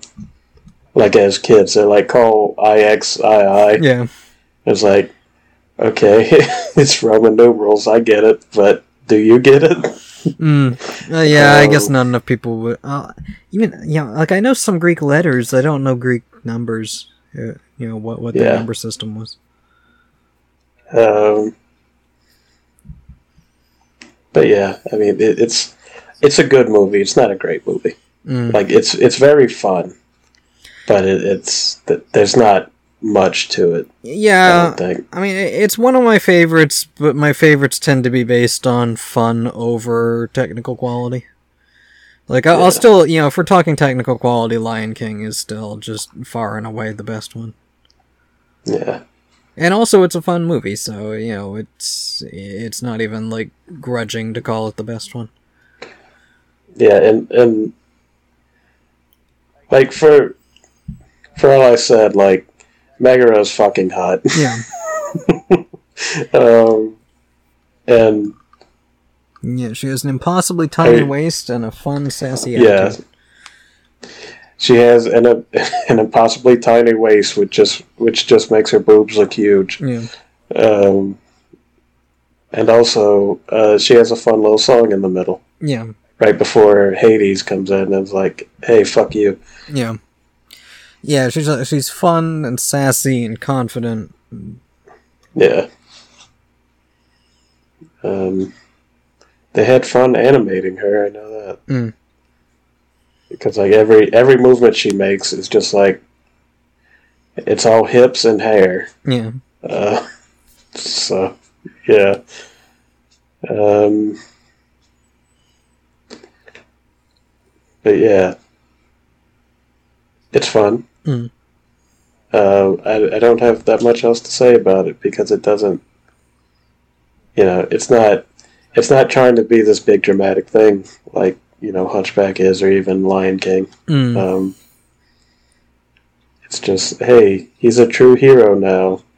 And yeah, it is just Superman at that point. Well, yeah, I mean the whole thing, you know, it's he, you know, eh, like as a baby, you know, was raised separated from his parents and has some amount of superpowers and he's like raised with like a humble farmer parent. And um and then discovers the his space dad eh, who's his real dad you know like he's like inherited superpowers from and uh wants him to go you know out in the world and perform you know heroic deeds and protect people and stuff. And then he travels to the big city. I mean just even like the whole like himbo farm boy who travels to the big city to be a hero thing. Like that that's just a superman story. Um Yeah. like the whole character you know because like in like mythology hercules is usually like like has like a pride problem. You know he's he's like angry and proudful and and that's not like this hercules is like the humble hero guy you know more of the superman clark kent type um you know just To the point where, like, they're even looking for his weaknesses and, like, oh, he doesn't have any. yeah Like, his, his, his only weakness was love, which is just kind of. Uh, it's a very Hollywood thing. yeah Uh, uh, Yeah, yeah, I mean, yeah. It's it's a weakness in the you know it's a way that Hades can manipulate him. yeah. Um, they do reference. They do reference Oedipus, though. Yeah, I thought I had problems. Yeah. That's a joke for the parents. Yeah, Uh, yeah. Also, uh, Hercules and and uh, Megadeth's romance is actually pretty cute. Mm. Uh, like maybe not their first meeting, but like when they they actually go on a date and they get back and they're just talking. Like it, it's actually pretty cute, even with the tension of like, oh, she's trying to find his weakness. yeah. I mean, like they do have like a Superman and Lois dynamic to that of Yeah, you know him being the humble one and her being like the clever one.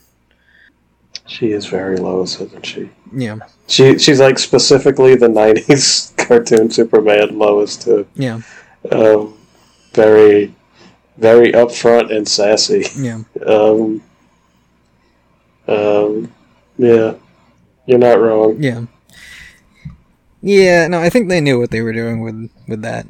They were just, you know, Yeah. playing into this like type of story that they know works.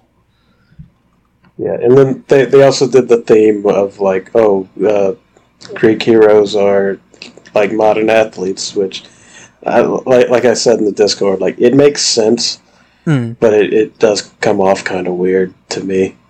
Um, you know, we're like, oh, there's there's just like a few dozen people in this arena, uh, fifty feet away from a Hydra, Hmm. and they're watching Hercules fight it. Yeah. Uh, but I, I mean, I guess that was also the time because uh, the '90s was like, hey, Michael Jordan exists, isn't he cool? Yeah. Yeah, well, yeah, yeah. Trying to like show his rise to celebrity through, you know, like feats of physical prowess. Yeah. Like I said, it makes sense. It's just it's a weird theme to, to throw in. Hmm. Um, also, Danny DeVito. He can't sing, but aside, aside from that, he's great as Phil. Yeah. Um, yeah, that's it. That's all I've got for Hercules. Okay. Um. So the original plot of The Hunchback of Notre Dame, per Wikipedia, uh, the story is set in Paris in 1482 during the reign of Louis IX, or no, 11th. Um, numbers.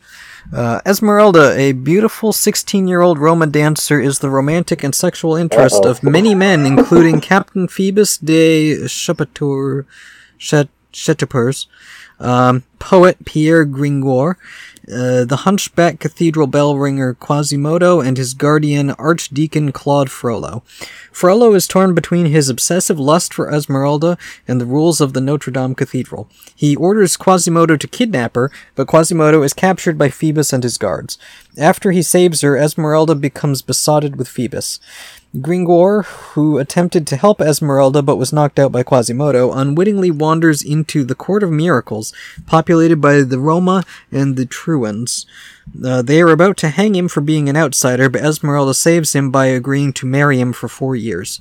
The following day, Quasimodo is sentenced to be flogged and turned in uh, turned on the pillory for two hours, followed by another hours of public exposure. He calls for water. Esmeralda, seeing his thirst, approaches the public stocks and offers him a drink of water. It saves him, and she captures his heart.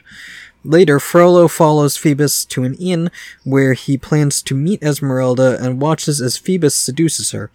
Inflamed with jealousy, Frollo stabs Phoebus. Esmeralda is arrested and charged with the attempted murder of Phoebus and also with witchcraft and is sentenced to death by hanging. While imprisoned awaiting her execution, Esmeralda is visited by Frollo. The archdeacon professes his love for her and promises to help her escape if she reciprocates. However, recognizing him as Phoebus's true attacker, she angrily rebuffs him. As Esmeralda is being led to the gallows, Quasimodo swings down from Notre Dame and carries her off to the to the cathedral, temporarily protecting her under the law of sanctuary from arrest. Frollo delves deeper into his obsession and gets frustrated with his plan failing. Upon seeing Esmeralda and Quasimodo when going to meet the latter, he grows jealous. That night, he breaks into Esmeralda's cell with his master key and attempts to rape her. Quasimodo intervenes and beats him, almost throwing him off the cathedral before the moonlight reveals his identity. Frollo kicks Quasimodo and declares to Esmeralda that if he can't save her, no one will.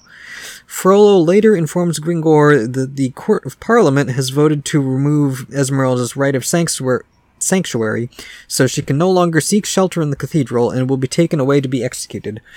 Clopin Trollofu, the leader of the Roma, hears the news and Gringoire uh, and uh, from Gringoire and rallies the Court of Miracles to charge Notre Dame and rescue Esmeralda.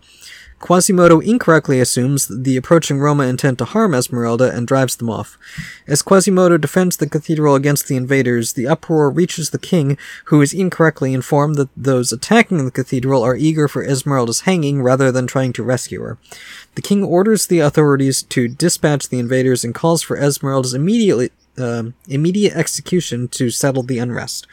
In the chaos, Esmeralda is taken from the cathedral by Frollo and Gringoire. Frollo once again attempts to win Esmeralda's love, but she asserts that she would rather die than be with him. Frollo goes to alert the authorities while trapping Esmeralda with Sister Gudule, a reclusive anchoress who bears an extreme hatred for the Roma as she believes they cannibalized her infant daughter.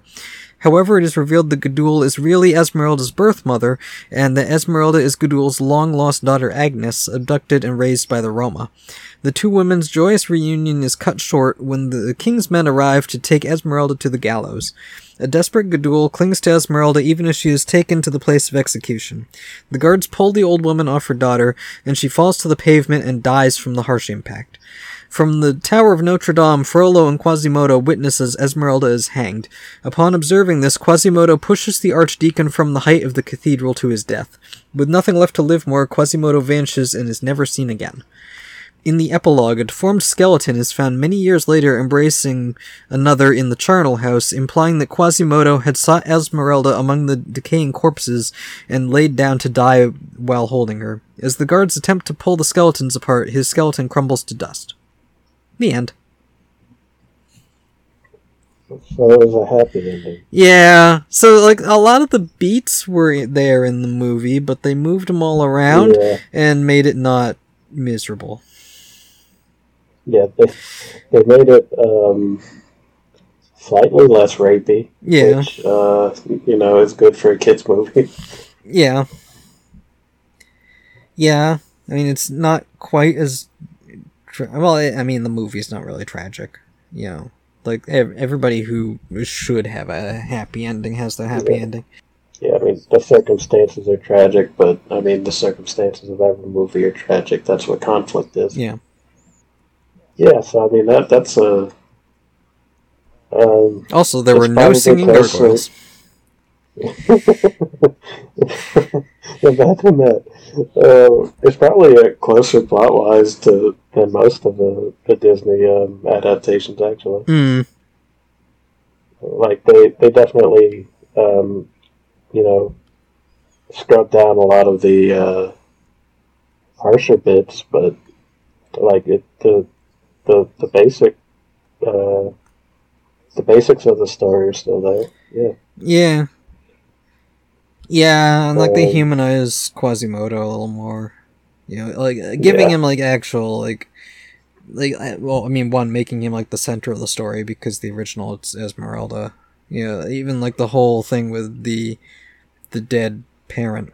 Um, like that was you know Quasimodo's mother who, who was murdered on the steps, not Esmeralda's. Um, but yeah, Uh, so- so anyway, we both watched Starship. yeah, yeah, because yeah, the only other topics I have are StarKid musicals. The only new one I've seen was Starship, um, which I bought on DVD from their shop, and then it turned out it's actually older than Twisted. It they just happened to still have DVD copies of it, I guess. Um, Hmm. I mean, it was good. It, it's like three hours long, so it, it's it's a bit too long, they do a lot of fun puppet Yeah. effects on it. Yeah, I, I I really liked it. Um, Yeah, you know, like it's not my favorite, but uh, yeah. I mean, yeah, like the it, it the the plot it's it's like Starship Troopers from the perspective of the bugs, and also there's Yeah, you know some you know there's a mix of like Alien and like other move you know th- those like sci 80s and 90s sci-fi action movies. Um, there's a guy who is basically Solid Snake, who's like the the commander of the humans, but he he lost his dick on uh like a fight he's all heart no balls. yeah yeah like he, he he like lost his balls in combat which has made him like too soft you know everyone accuses him of being too soft and he you know actually just like doesn't really want to fight or kill things like he used to ever since he lost his balls. He just wants to hug it out. The full the full explanation is pretty funny.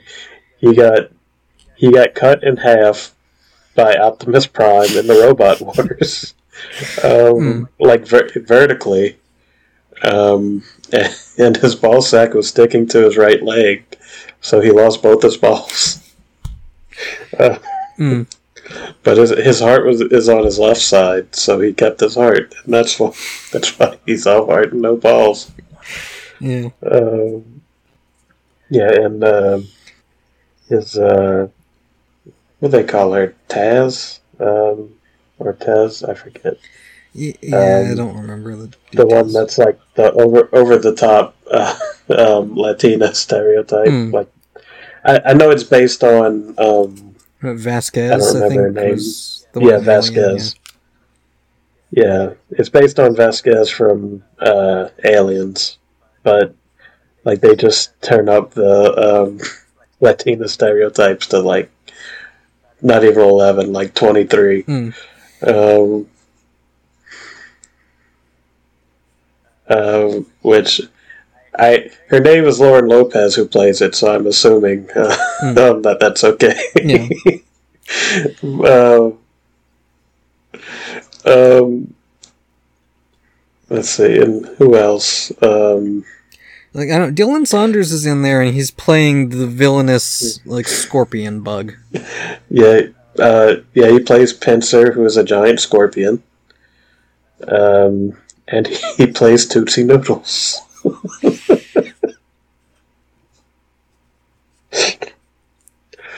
uh, do you, do you want to explain Tootsie Noodles? I don't remember because I watched it like a week and a half ago. Uh, I watched then- it like four days Yeah, ago. because since then I think I've seen Twisted once or twice, and I've watched VHS Christmas Carol a bunch of times, and like all the Yeah. songs in that one are so good. I I have not gone two straight days without watching uh, VHS Christmas Carol uh, in like a month. Yeah, So yeah, it was like priceless and Christmassy electricity. Yeah. yeah, like every I'm the Every- every song just- Christmas past.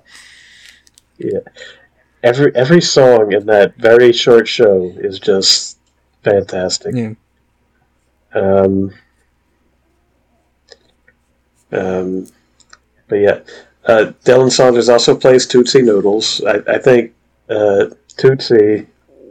Let's see. They they they explain like he's from a, a farm planet where the first name Oh, his first name is what he does, Yeah, and he and his last something name is what he loves.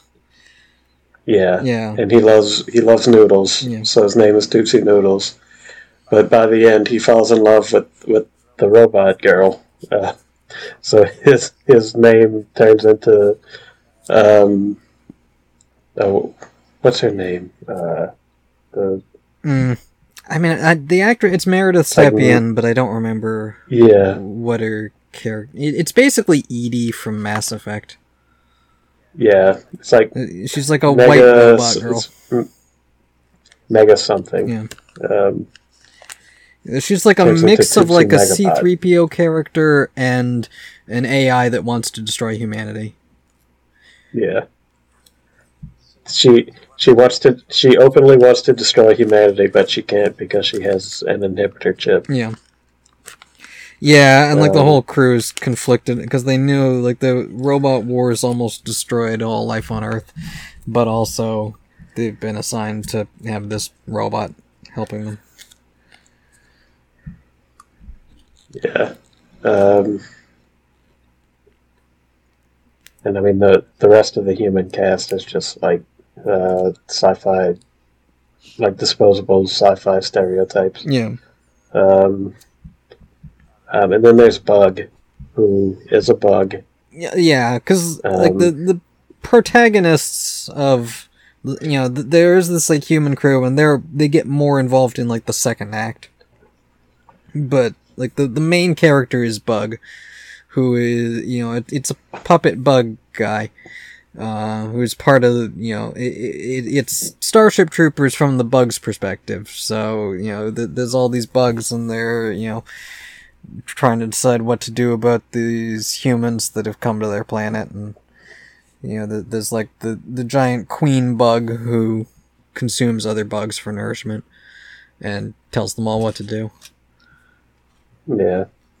and then there's the scorpion one who comes in later who's the the bug who wants to kill and eat humans and has been doing that since the pre like there was previously a ship that crashed on the planet and Yeah. like, bug has become fascinated with humans because you've seen some of the like video logs from that ship but yeah. He he's seen like the the recruitment log yeah like the Starship Troopers uh, Yeah. re- recruitment log, basically. Um, so he really wants to be a Starship Ranger, even though it was just like over the top propaganda. Yeah. Yeah, he hasn't seen the videos of like all the shit the humans went through as they were, you know, being picked off one by one after they you know got stuck on this planet. And also how they were like trying to exterminate all the bugs. That's not important. The important thing is he wants to be a Starship Ranger. Yeah. And he wants to fuck a human girl. But not yet. Mm. Um, yeah, and then there's February, who's just like a, a dumb. Uh, she's a dumb blonde, basically. And I, I would. I wouldn't describe that as her character, except that's basically her whole character. Mm. Um, she's technically a scientist, uh, but she's uh, she's actually dumb, as, as I think the joke. Yeah, she's like a reporter, researcher who like crash lands on this planet and is just bumbling her way through everything. Yeah, I mean she's she's she's down there even though she's dumb because she's like a, a sacrifice basically to get um, alien bug eggs. Yeah, yeah, yeah. It, it's Um, yeah, like the plot of like you know what what the lot of aliens. yeah what the Weyland-Yutani was trying to do with uh you know the crew like get them exposed to the aliens so they'll plant eggs in their chest and they can smuggle the eggs back inside of a person without telling the people that's what the plan is they're just you know yeah. letting them I guess that's technically the plot of Alien Three. Yeah, well, yeah, because I, I, like I want to say that's what Weyland-Yutani was trying to do in Aliens, and they find out about it, and then yeah, they Yeah. rebel. But then it turns out that uh, you know there was uh, the face hugger on their ship after Aliens, and that leads into Alien Three. Yeah. And then at, at the end of Alien Three, before Ripley jumps in, in the the it's not lava, but it's lava. Yeah, the Uh. molten metal. Yeah, they they they want her to uh, Yeah, go with them. yeah. They, they, can- they send they their crew down to get her and the alien inside of her. Yeah. They they say they want to save her, but they just want the alien for their own purposes. Yeah. Yeah, something something bioweapons. Yeah. Umbrella Corp. Yeah. They're all the same. Yeah. Um, yes, Starship is fun, but it's like the the puppetry. I think is one of the best things because like the the logistics of it are funny Mm. because like it, it's it's all the main cast. Like there's no dedicated stagehands that I notice Like they're all the just the actors. Yeah. Um, Yeah, like Twisted had a you know, they had the monkey and the parrot in that one. And it's that same style of you know, like it, it it's a Yeah. fairly big puppet, but there'll be like a person who has like their arms stuck into parts of it uh, to Yeah. move it around and then talk while puppeting it. Uh, and with the scorpion one, they needed three people for that because you got Dylan moving the head, and then there's two other people moving the claws separately. Yeah. Yeah, and I, I think it changes depending on who's just on stage at that point. Yeah, Um, and, and like it, it's the they they it, it, it feels believable. Mm. like even though like there's just a whole ass person like behind the puppet. Like yeah, yeah. You just if you- focus your attention on the puppet and not on the person who's standing there. And Yeah, like it. It sounds like it wouldn't work, um, and even if you see a clip, like it seems like it, it it it looks weird. But like if you're watching the whole thing and you're invested and you're into it, then it, it doesn't it doesn't feel as weird as it maybe looks at first. yeah, Dylan Saunders is just a really good singer. mm. Uh, that's that's all I can say. Um, because he's he's saying uh, "Kick It Up a Notch" as Pincer. And yeah, he's he's kind of doing like the, the the Jafar tone of voice in the like in VHS Christmas Yeah. Carol. He's using like a different range. It's not that Yeah. like sinister baritone that he does on on Pincer or Jafar. Yeah, I mean he he's in Black Friday too, which you said you weren't going to watch, and I don't blame you because um, what what what you thought it was is exactly what it is. Mm. so Yeah, it's every you know joke about Black Friday retail, whatever. yeah, it, it it doesn't stray far from that. Um, there's just more like Cthulhu esque jokes in it. Mm. Um, but he he plays a character in that that in it's like it's just a guy, um, and yeah, like the the singing is really good, but also he's just a guy, so it's not as fun. Mm. Um, it's more fun when he's playing Jafar or a big scorpion Yeah, or Ebenezer Scrooge. yeah. Yeah, I'm not going to talk too much about Black Friday. Um, the, the only thing I'm going to talk about it is it's like a weird kind of sequel to the guy who didn't like musicals. Mm. Because like at at the start, it's like Paul and Emma are driving to like Emma's like in in the guy who didn't like musicals. Emma talks about her dead sister, Mm. um, who died in a car crash. And the, the first scene is the, the two of them, the ma- the two main characters from uh, that play, who uh, who you know basically die at the end. Well, yeah. I guess he's still a Um, zombie from the end of that one. No, it, it that, that's why I said it's a kind kind of a sequel, but not really. It's more like an alternate universe. Okay, uh, so, so they're they're doing thing. the same characters, but they haven't done any of the zombie stuff. yeah, I, I But think they've also they only did it to set up. Yeah, th- I, I think they've only done it to set up that it's in the same universe. Hmm. Like, like I guess presumably the the space meteor hasn't fallen, so there's not uh, in you know an alien invasion. Yeah, or it's just like a Um, fun Easter egg for people who watch all of them that you know they're having these same characters again. There's actually um, General McNamara, the the the guy who Jeff Blim plays, who is the like the secret Men in Black um, Mm. guy who knows about the the supernatural from the guy who didn't like musicals. Um, if you remember, Yeah, yeah, yeah, yeah. The military general guy. yeah, he's in he's in this one too. After all the the toys uh, turn out to be Cthulhu. Mm. Uh, um, but yeah, like they're they're just there at the start, and they're they're visiting the uh, the husband of uh, her dead sister, um, who basically asked her to ask them to, he asked them to babysit, and he's kind of a dick, and that's Dylan Saunders' character. Mm. Um, and yeah, then they, they go to the mall, and that's the rest of the movie. With all the commentary you, you would imagine. Mm. Uh, uh, yeah, it, it's it's also really fun. Um, like I said, you might not like it because it's a little too close to home. Mm. Um, but if anyone else uh, who doesn't work in retail wants to watch it, it it's pretty good. Not as good as uh, the guy who didn't like musicals, I don't think, but Mm. um, it's also the last one they made before the pandemic.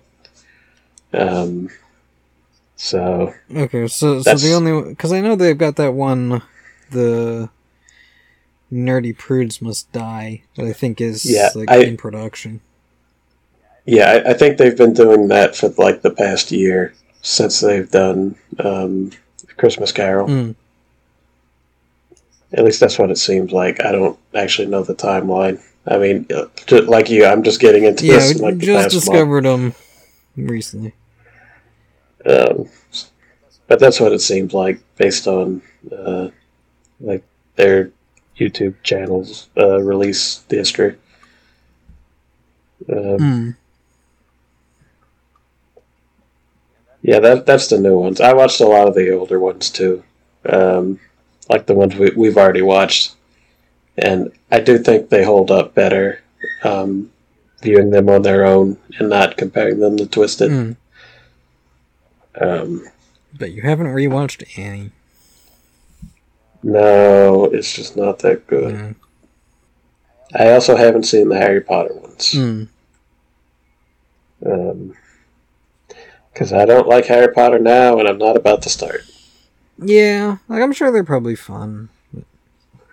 Yeah, they are. But like I I wouldn't get most of the jokes. Plus they're like old and in not very good quality Mm. by the looks of it.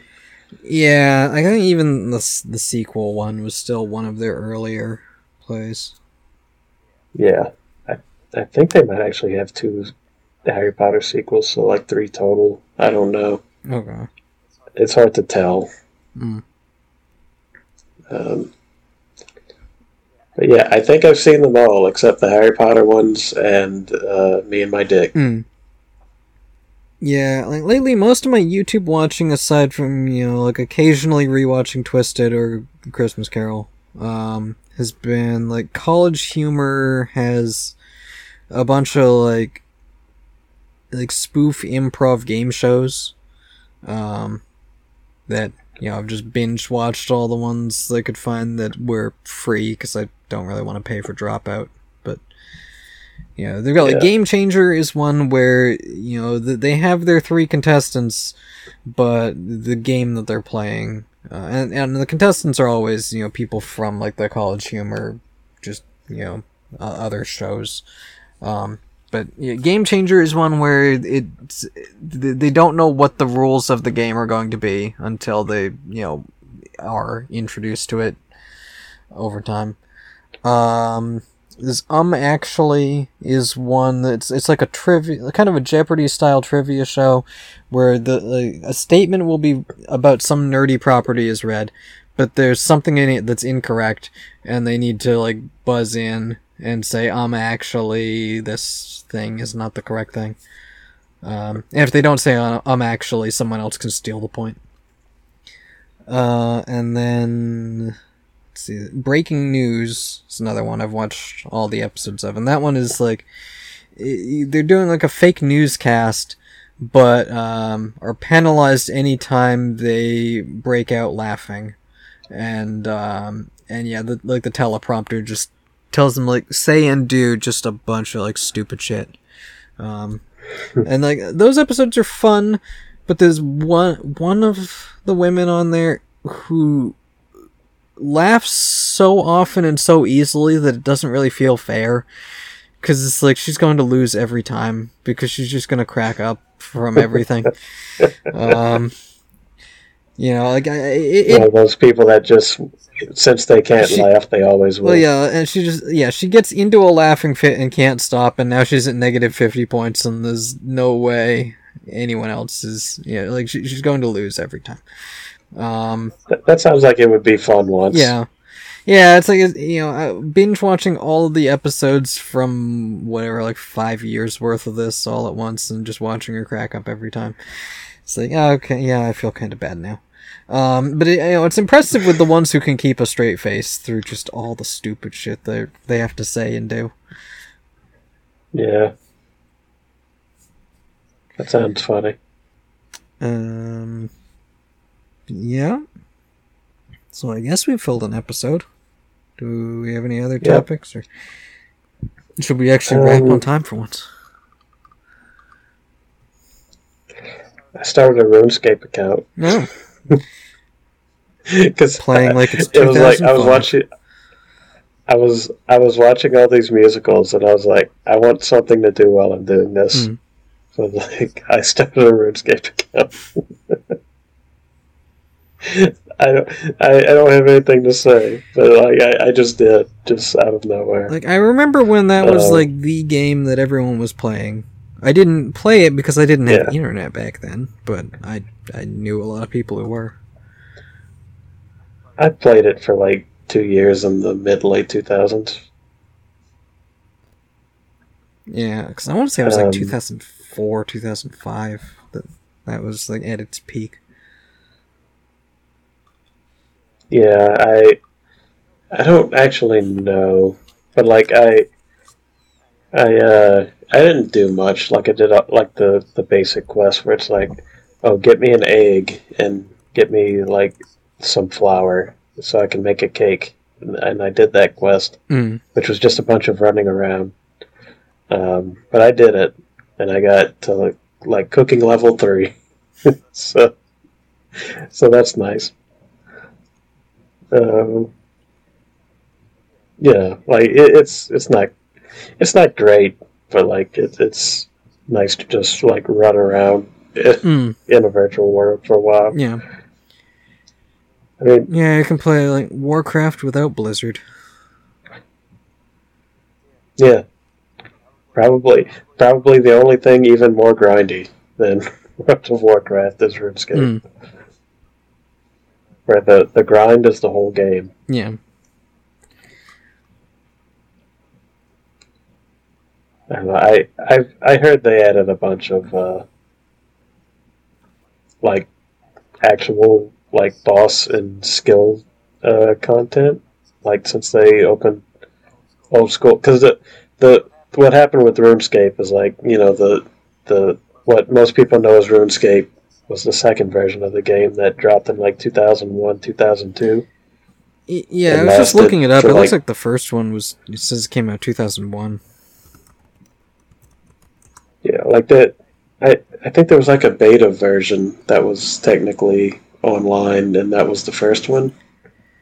And then Uh, uh, what what most people would know as RuneScape was is technically RuneScape two, mm.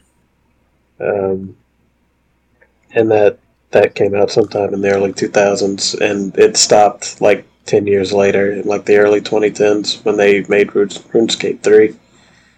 Yeah, Um, yeah. It says it was largely repla It was um, originally a Java browser game, and then it was replaced by a C game in 2016. Which I guess would be Yeah. RuneScape Is it 3. that late? Uh, yeah, that's what Wiki says. It was largely replaced by a standalone C client in 2016. Oh well, they might have just changed the the client and not the. I, I think old school RuneScape. Okay, here's the like, first they- public they- version of RuneScape was released in January 2001 in beta form, with Jagex as its copyright holder being formed later that year. As the game's popularity grew, the game engine was rewritten and released as RuneScape 2, with the original version being RuneScape Classic. The third iteration, known as RuneScape 3, was released in July 2013.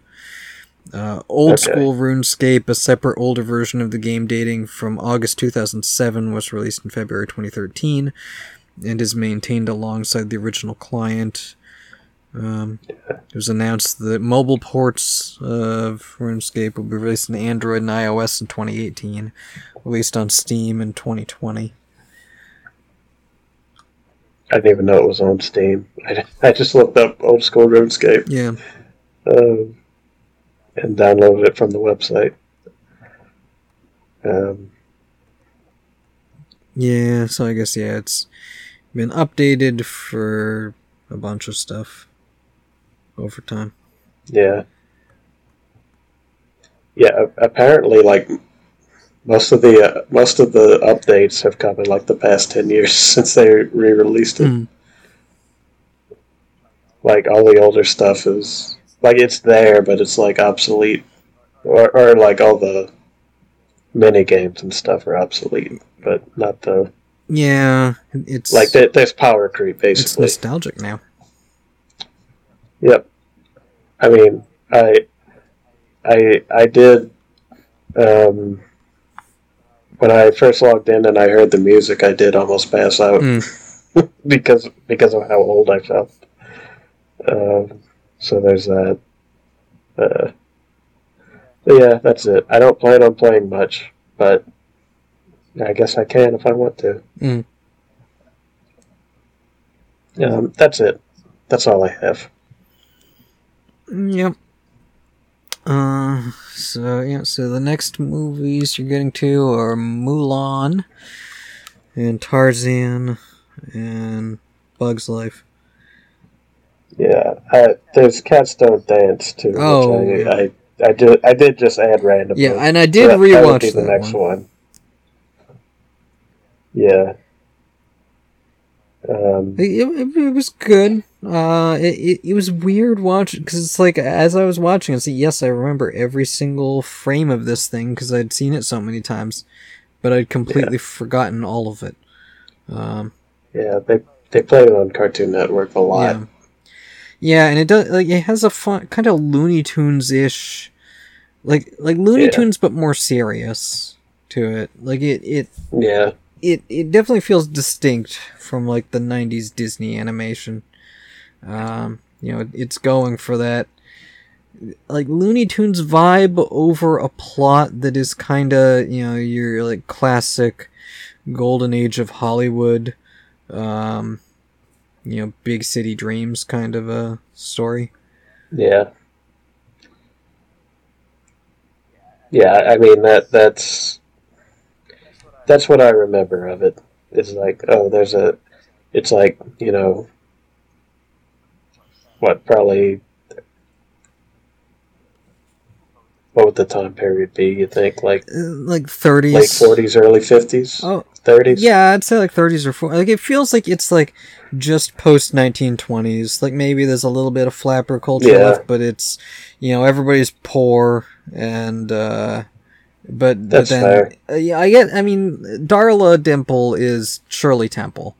Uh so it's yeah. I mean that that's you know, uh, it, it's around Shirley Temple era. Yeah. So you, you're you're you're right. That's probably more accurate. Shirley Temple uh, was Hollywood number one draw 1934 to 1930. Yeah, Yeah, so- Shirley Temple's 1934 to 1938. So yeah, there. Yeah, it feels like it's you know like Great Depression era. Yeah, that would. Yeah, that'd be more accurate. Um, but yeah, I haven't actually seen it yet, so I'm curious to know how it holds up. Mm. Um, you know, being like the only animated musical that's not Disney that I will have watched. Yeah. Um, but yeah, I think that's it. I don't have anything else. Um, oh yeah, uh, Cats Don't Dance, then Mu- Mulan, Bugs Life, Tarzan, Yep. Fantasia 2000. Oh yeah, I forgot Oh about that one. And Dinosaur. Oh boy, that one's gonna suck. Yep. Um, yep, that's the next few. And then we get to the fun stuff. Yep. like Emperor's New Groove and uh, Atlantis and Lilo and Stitch. Yep. Yep, so that's the plan. Um, watch it or don't, I don't care. Yep. Join the threads on Discord on the Funky Shack server. Yep, it's it's under the media box. Yeah. So just look look for threads under there. If you're somehow listening to this but haven't haven't seen that yet. Yeah. Yeah, no, I watched up to uh, Treasure Planet Chicken because. I forgot Lilo and Stitch came first, and then yeah, I skipped a few along the way, but I, I did a lot of thoughts on those, especially on the day when I watched like six movies back to back. Yeah. Yeah, I mean you were just tearing through. Yeah. No, I shot ahead and then spent the last week and a half exhausted since vacation ended and I was back to work and everything's a mess. Yeah. I also need to take a vacation. Um, maybe I'll do that. Uh, the point is, uh, I think we should stop recording. Yep. Alright. Uh, do we have a joke to end on? Uh, yeah. Um, okay, so a clown walks into a bar. There's a loud honk. There's a loud honking noise. That's the worst way to end the You get it? podcast. 'cause, like the the yeah the no the no, the nose when it when his face hits the bar, um, it it makes a like a honking noise like a clown no nose would. Um, bye.